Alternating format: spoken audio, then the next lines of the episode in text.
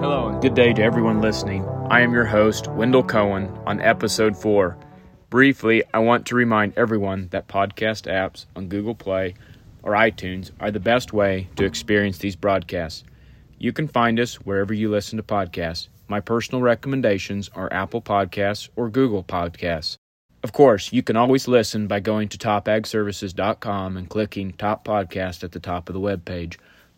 So today's agronomy moment has a packed agenda. However, they all seem to be relevant to now, so I decided to go ahead. Agronomy moment. We'll start by kicking it off with an on the phone interview with Scott Dickey on fields that we planted last week and the potential impact these storms had this last weekend, particularly the 3rd and 4th of May. We'll also go over a few thoughts from different market traders who've shared their knowledge over the years. Finally, we'll wrap up with an interesting article my wife shared with me and which I read by Dr. Eugene Choi on keeping our minds strong through this difficult time of COVID 19 and the economic uncertainty that faces us in ag. So let's get started.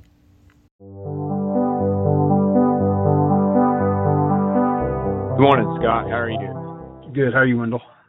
Good. It was about 49 degrees here this morning and sunshine and beautiful morning. I think we had seen soil temperature somewhere around 53, 54 degrees and it's morning, so it'll warm up easily probably to, you know, upper 50s. And anyway, I, I was wondering about what do you think of this rain we had and its impact on newly planted corn last week that we've had, um, or seed in general? There've been some soybeans planted as well. Right. You What are we know, looking for?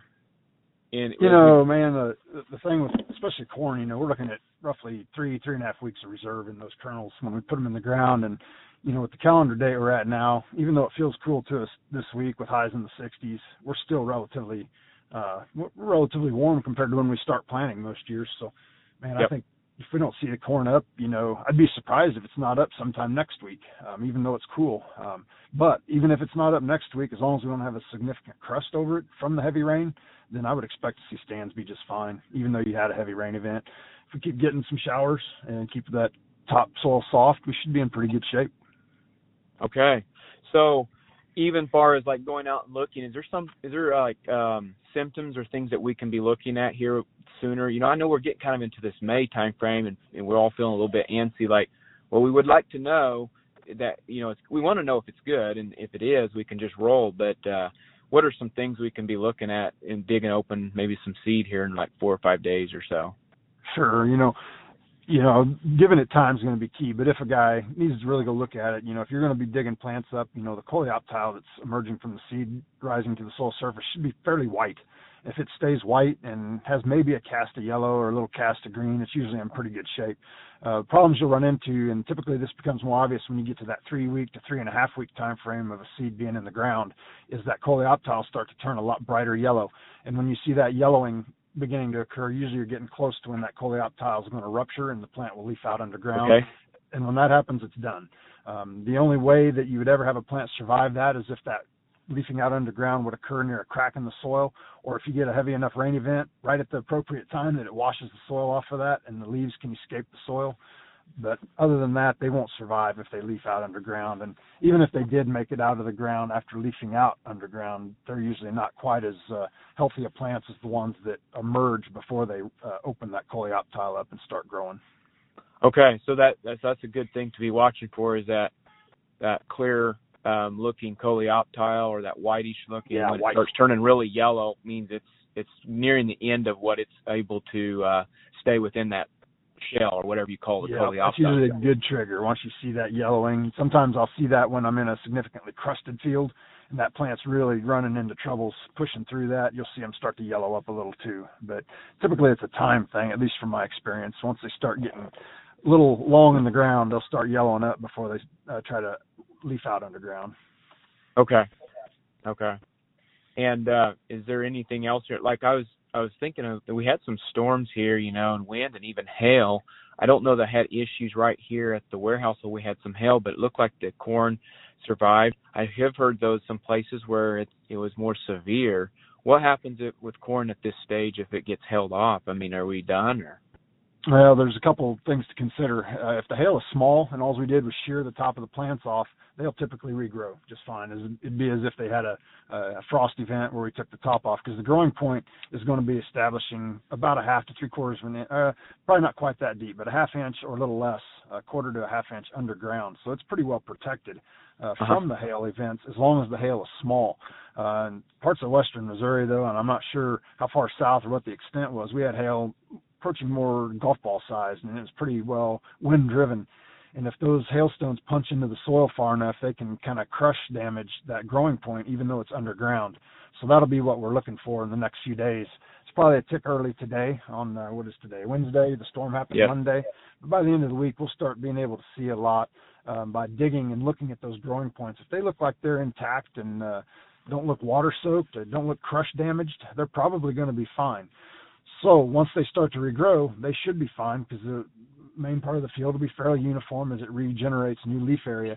But sometimes uh, if we had a very heavy rain event with it and we wash a lot of soil into that wound or into the uh, plant, you know, we kind of got to watch for a little bit of that. But in general, a hailstorm on corn this small isn't a major disaster unless the hail is big enough to damage the growing point underground. Okay, Scott, that's interesting. And I I heard just on kind of as a side note, I heard um I was talking to a farmer the other day and he made the comment, he said it's a good thing we didn't have corn that was shoulder high right now with the winds we had.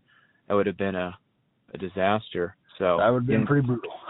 yeah, because it was pretty severe. I was helping up there clean up some trees there by Butler yesterday and um some people needed some help and uh wow, that was quite a storm. Yeah, I'll be down in that area today for the first time since the storm, so it'll be interesting to see what things look like. Yep, yep, for sure. Well, um, I think that's about everything I had to cover. I really was wanting to visit with you just a little bit and uh, about this uh, hard rain, and we've had fresh corn in the ground, and it's been on my mind here for a few days already. And so I sure. really appreciate you taking the time this morning to to have this quick phone call. I think it's uh, answer some of those questions. All right. Well, holler anytime if you need anything else.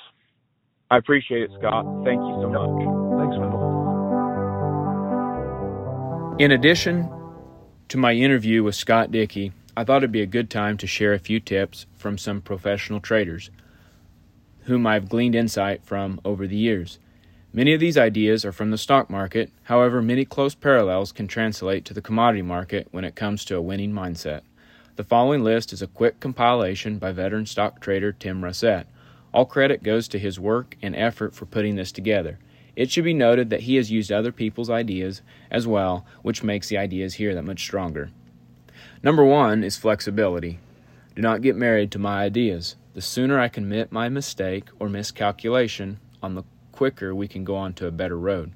For example, when Berkshire Hathaway seen the shutdown from COVID 19, they sold their airline stock. They did not justify their position, good or bad, just sold it and went on. Also, keep a log of your mindset and decisions you make and why you made them. Since our greatest enemy is ourselves, using a paper note, phone notes, or voice memos to document our mind will give unique insight into our strengths and weaknesses in uncertainty and stress. Number two, implement without betting the farm. Ironically, for me, anyways, when I realize I will make mistakes in marketing and the good idea I think I now have might be a mistake, it helps me to move forward with action. Since the idea may not be correct, we are not all in or all out, but moving forward with a few incremental sales.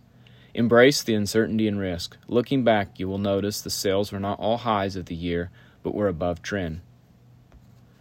Number three, believe the numbers. Ignore the last one or two wins. Rather, focus on a group of transactions to evaluate the performance. This tip is important as it replaces terror with quiet resolve. Number four, accept mistakes. Like was mentioned earlier, it should be stressed that we have and will make mistakes. Then we can quickly find people who disagree with our exuberant optimism or world is ending pessimism. Our ideas can be given a preliminary stress test to see if our bucket of ideas has leaks. I should say that also in finding people, find market advisors who glean information from more than one camp of thought. Number five, ignore eternal negativity. While criticism and opposing views is good, doom and gloom with no hope in sight does no one good. A king once asked his wisest men to tell him a quote that would endure for all time. One elder statesman replied after much thought, This too shall pass. Markets go up and they go down. Number six, be humble. This one's hard to ace, at least for me. About the time I think it's simple and I can figure it out, here comes an experience that blindsides me. This is where writing down a logbook keeps me humble. Writing down my thoughts and looking back over these notes can help identify arrogant opinion from simple, humble truths that never go out of style. To be clear, these above mindsets are not here because I'm so perfect or great on these truths, but because there are things I work to improve and perfect. Farming can be very difficult. However, it can also be an occupation that builds great character. Perhaps that is why there's such a high percentage of growers who possess so many of these great strengths. Now we'll wrap up with a final word on the current state of the markets and the effects COVID 19 has had against the commodities, as well as the fear that can come as a result from this. As long as there is fear, everything from economy to the food supply chain to our interactions with one another suffers. For fiscal prosperity, safety has to be felt. No matter the numbers, no matter the statistics, when we don't feel safe, our actions reflect a fight or flight mentality. The virus, itself is a danger to health and safety. However, it is important to understand that the fear of sickness or economical setback is not beneficial to your farm. My wife showed me an article written for this time of uncertainty by Dr. Eugene K. Choi, which I will include in the link to this article in my show notes. Dr. Choi is a board certified pharmacist with over 10 years of experience and has been a supervisor for the Los Angeles County Department of Health Systems and oversaw six major hospitals and 250 clinics. He has been very involved in the impact the virus has taken on the people. On the worry among many of this virus, he says, quote, There is something much worse that is spreading a lot faster. It's called fear. End quote. The fear of the virus is deadlier than the virus itself literally. His article defines how our health degrades as a result of fear, making us more vulnerable to any sickness or disease.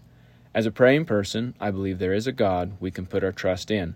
Right now, the virus may not be our chief concern as growers, however, the markets may be and should be.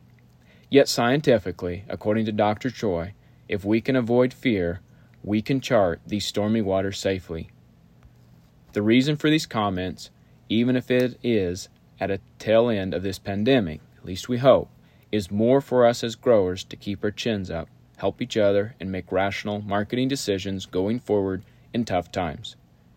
And we can't forget, of course, about our growing crops in the field and the oversight that is needed there as well. I realize many of the things brought here today do not tell the future. Rather, the comment's intent was to lay the groundwork to place a healthy and honest outlook on your decision making in family, farming, and marketing your grain.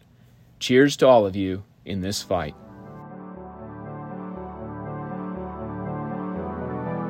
You have been listening to Agronomy Moment. We hope you found this helpful, and if you did, please give us a five star review. It really does help. You can find this broadcast and more historic podcasts online at topagservices.com forward slash podcast or podcast listening apps on iTunes or Google Play. This is a production of Top Ag Media. Scott Dickey, Tim Rossett, and Dr. Eugene Choi were sources used in creating this podcast. All credit for their work goes to them. As always, feel free to reach out with any questions. We wish you a good day. Signing off on this sunny Wednesday of May 6, 2020, your podcast host, Wendell Cohen.